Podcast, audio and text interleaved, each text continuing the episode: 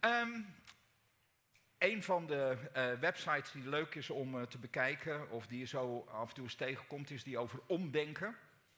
En omdenken is eigenlijk een manier om anders tegen dingen aan te kijken waarvan je denkt van ja, kan dat überhaupt wel?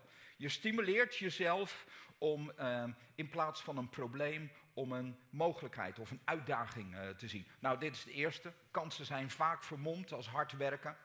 Daarom herkennen de meeste mensen hem niet. Nou, dat, zeg maar, er zit natuurlijk iets in van ja, een kans krijg je, daar hoef je niks voor te doen. En deze zet je net eventjes op een ander spoor. Deze vond ik ook wel leuk. Maar misschien komt dat wel omdat ik een kleindochter van 4 heb. De spoorbomen gaan vlak voor mijn neus omlaag en de dochter, jippie, net op tijd. Nu staan we vooraan. En Jezus houdt ook wel van omdenken. En een van de plaatsen waar Jezus, vind ik, heel erg nadrukkelijk omdenkt, is de bergreden in Mattheüs 5, 6 en 7. En we gaan een klein stukje lezen. Jezus verzamelt mensen om zich heen. Jezus was een mensenmagneet. En uit die mensen kiest hij 12 leerlingen. En regelmatig zie je dat dat op een of andere manier wat door elkaar loopt. Soms spreekt Jezus alleen voor de grote menigte, soms alleen voor zijn leerlingen. En hier zijn ze samen. En dan lezen we: toen Jezus de mensenmassa zag, ging hij de berg op. Daar moeten we niet bij denken aan de Mont Blanc of de Mount Everest of zoiets dergelijks, maar meer een heuvel, zodat er wat dat betreft, zeg maar, beter, ja, het is een soort podium, dit is eigenlijk ook een soort berg, maar dat je wat beter kon zien en horen. En hij ging de berg op en daar ging hij zitten met zijn leerlingen om zich heen en hij nam het woord en hij onderrichtte hen. En dan begint het omdenken. Want Jezus, die zegt wel 8 keer, gelukkig. Hij zegt er natuurlijk dingen achteraan, maar ik dacht van, laten we daar eens bij stilstaan. Jezus zegt, gelukkig ben je, gelukkig ben je, gelukkig ben je, gelukkig ben je. Wat is hier belangrijk voor Jezus? Dat wij beseffen dat hij wil dat wij gelukkig zijn.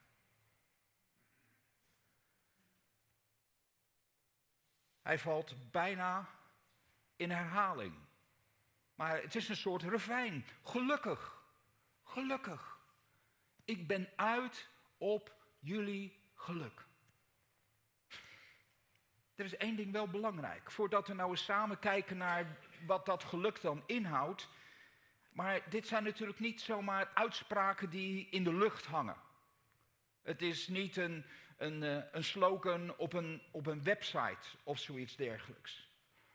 Wie dit uitspreekt is minstens of waarschijnlijk belangrijker dan wat er uitgesproken wordt. Jezus spreekt ze uit. Een van de ooggetuigen, een van zijn leerlingen, die schrijft daar later over: wat wij gehoord hebben, gezien hebben, aangeraakt hebben, dat verkondigen wij. Het woord dat leven is. Het leven is verschenen. Ik denk dat Johannes schreef dit. Ik denk dat Johannes bijna gefascineerd heeft zitten kijken naar Jezus en zitten luisteren en het als het ware geabsorbeerd heeft. Het leven is verschenen. Nou, als de Heer van het leven, de bron van het leven, zegt: gelukkig ben je, dan worden we ingewijd in iets fantastisch.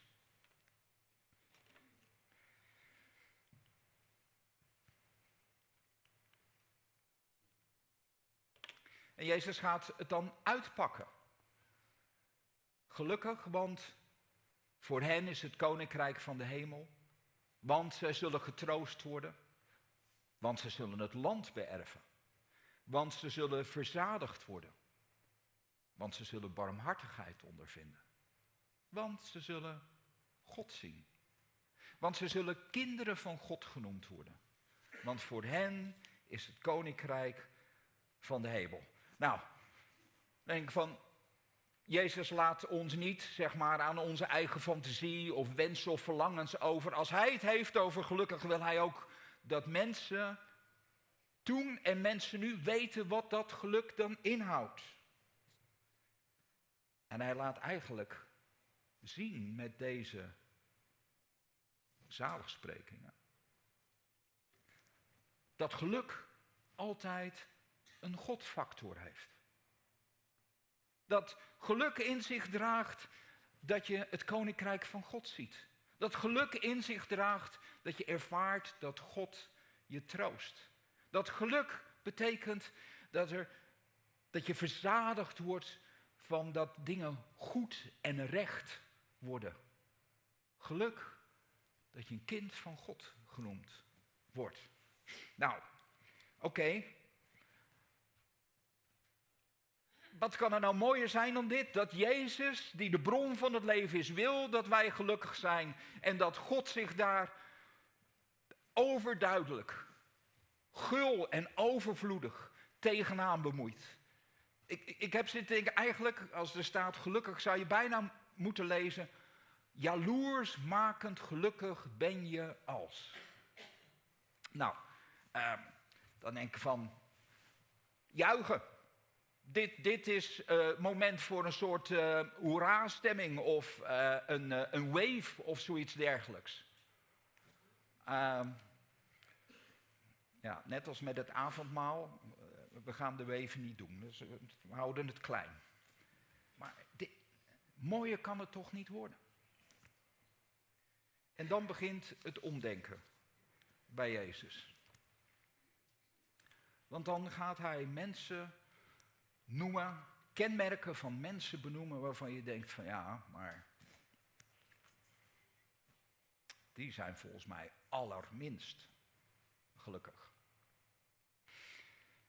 Een paar weken terug, toen sprak ik in onze eigen gemeente over de zaligsprekingen.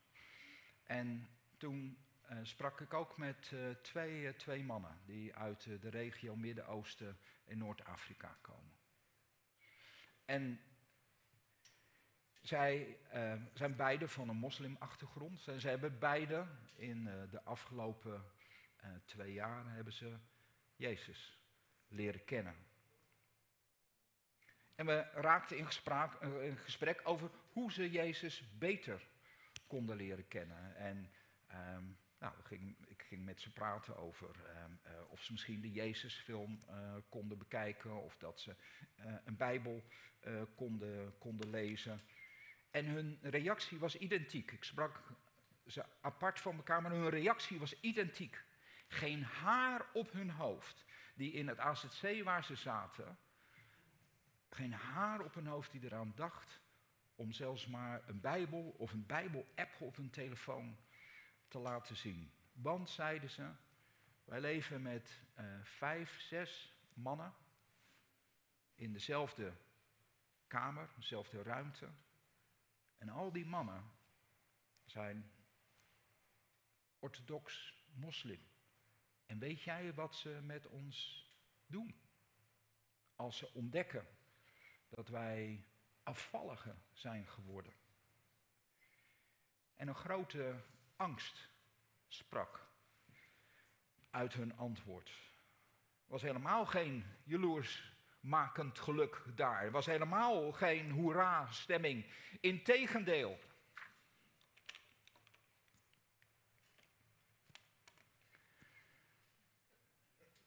Ik weet niet of u deze vrouw onmiddellijk herkent, maar het is Dorothy Day. Ze is een Amerikaanse. En u moet maar eens lezen op het internet. Ze is een fascinerende vrouw.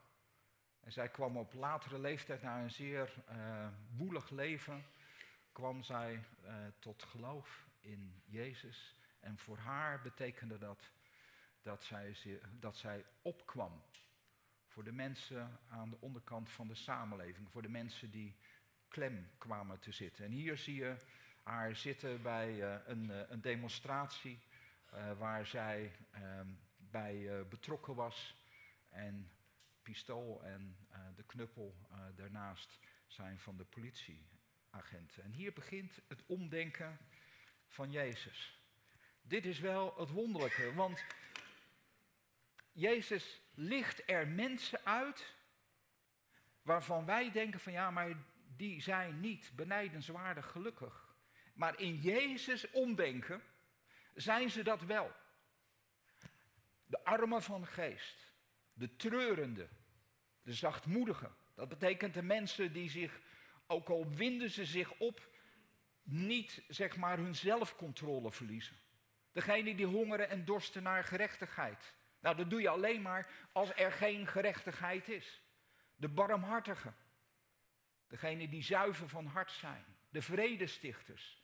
En degene die vanwege de gerechtigheid vervolgd worden. Dit zijn de mensen waarvan Jezus zegt van, je bent op een goede plaats. En toen moest ik denken aan ons, zoals we hier zijn vanmorgen. En toen dacht ik, misschien helpt het wel om het een klein beetje visueel te maken. Jezus heeft die mensenmenigte om zich heen. We weten niet precies hoeveel dat er zijn. Misschien waren het er een paar duizend, zoals we elders lezen. Misschien waren het er een paar honderd. En hij heeft een kring van 12. 12 leerlingen. En ik kan mij voorstellen dat het ongeveer zo is gegaan dat die 12, die wisten natuurlijk dat ze bij Jezus hoorden en dat die zeg maar wat dichter naar hem toe kwamen. Dat die vooraan zaten. En dat hij ze om zich heen en dat zo van, ga maar even zitten. En dat hij ze aankeek. En dat hij bij de een had van, jij bent een vredestichter. Ik weet niet of er vredestichters hier aanwezig zijn vanmorgen. Maar ik denk dat als één of een paar van ons vredestichters zijn, dan weet je dat een vredestichter de moed heeft, het lef heeft, de innerlijke drang heeft om op een gegeven moment, als er een conflict is, wat escaleert en escaleert en escaleert. En als mensen steeds met hetere hoofden en koude harten tegenover elkaar staan, dat je als vredestichter daarin durft te stappen. En misschien zijn er mensen hier die treuren. Als u vanmorgen hier bent en u treurt, dan kan dat zijn om uw eigen verlies en uw eigen verdriet. Maar een van de dingen die ik geleerd heb is dat als op een gegeven moment een diep verlies door je eigen ziel en leven is gegaan, dan kijk je nooit meer op dezelfde manier naar anderen die door verlies gaan. De eerste keer dat je iemand van wie je werkelijk houdt verliest aan de dood, maakt dat je elke keer daarna, als je iemand tegenkomt die ook iemand verloren heeft aan de dood, dat je hart naar hem of haar uitgaat. En ik denk dat Jezus zo die kring rondgekeken heeft en dat hij naar de ene leerling heeft gekeken, omdat hij wist dat dat een vredestichter was, die elke keer opnieuw worstelde met hoe hij nou vrede kon helpen stichten tussen hem en hem, of hun en hen. En dat hij een ander aankeek. En dat hij wist dat die persoon, zuiver van hart, wilde zijn, bereid was om grote offers voor God te maken. En hij keek naar ze. En ik denk dat hij iedere keer dat hij iemand in de ogen keek, dat die persoon, terwijl Jezus dit zei, dat die persoon dacht, Heer, u snapt precies hoe moeilijk het is. om te treuren, om barmhartig te zijn, om vredestichter te zijn.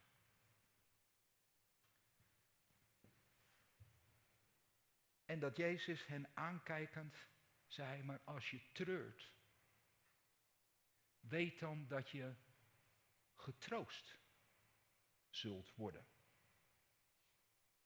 Door God en door mensen. En ik denk dat die leerling die treurde, had van, wow, God is mij niet uit het oog verloren. Ik dacht dat het hier ophield, maar God opent de weg om door te gaan. En ik denk dat de mensen die meeluisterden in de menigte om die leerlingen heen, dat daar ook mensen bij waren die treurden. Dat er ook bij waren die bezig waren met vrede stichten. En dat ze geluisterd hebben. En dat ze beseft hebben. Ik sta er niet alleen voor. Er zijn anderen die net als ik verlangen naar vrede. Er zijn anderen die net als ik merken dat ze tekortkomen. En dat het soms bij je handen afbreekt. En in plaats van dat je vrede sticht, de vrede brengt, dat het verdere escalatie lijkt te brengen. Maar ik hoor ook dat God ingrijpt. Dat hij het niet laat zoals het is. Weet u, het hart van omdenken, ook voor ons eigen leven, ook van ons leven samen. Het hart ligt bij deze vraag.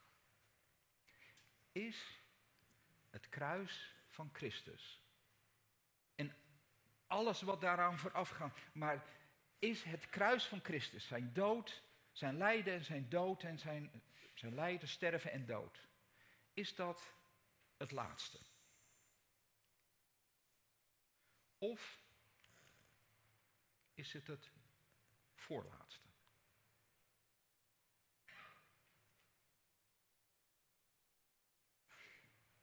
Ik denk dat het antwoord op die vraag, van wat wij werkelijk diep van binnen geloven, cruciaal is voor of wij op de weg van Jezus blijven. Als het dat laatste is, dan hangt ons vredestichten en ons barmhartig zijn en ons zuiver van hart zijn, hangt ten diepste uiteindelijk af van wat wij kunnen en niet kunnen. Maar als het voorlaatste is, dan betekent het dat de woorden van Jezus, gelukkig ben je als je treurt, want God en mensen zullen je troosten. Gelukkig ben je als je een vredestichter bent, want je zal een kind van God genoemd worden. Mensen zullen zien dat je hoort bij God de Vader.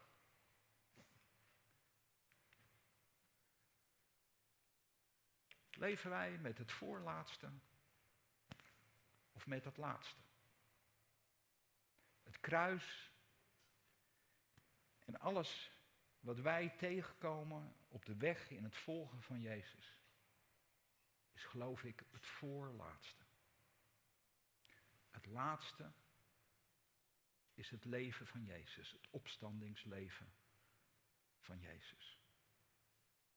En vanmorgen, ik weet niet of jij je thuis voelt in de kring van de leerlingen van Jezus, of dat je zegt, ik hoor meer bij de menigte. Maar Jezus, die het leven is, nodigt uit. Zegt, kom maar als je gelukkig wil worden. Kom maar met je gebrokenheid.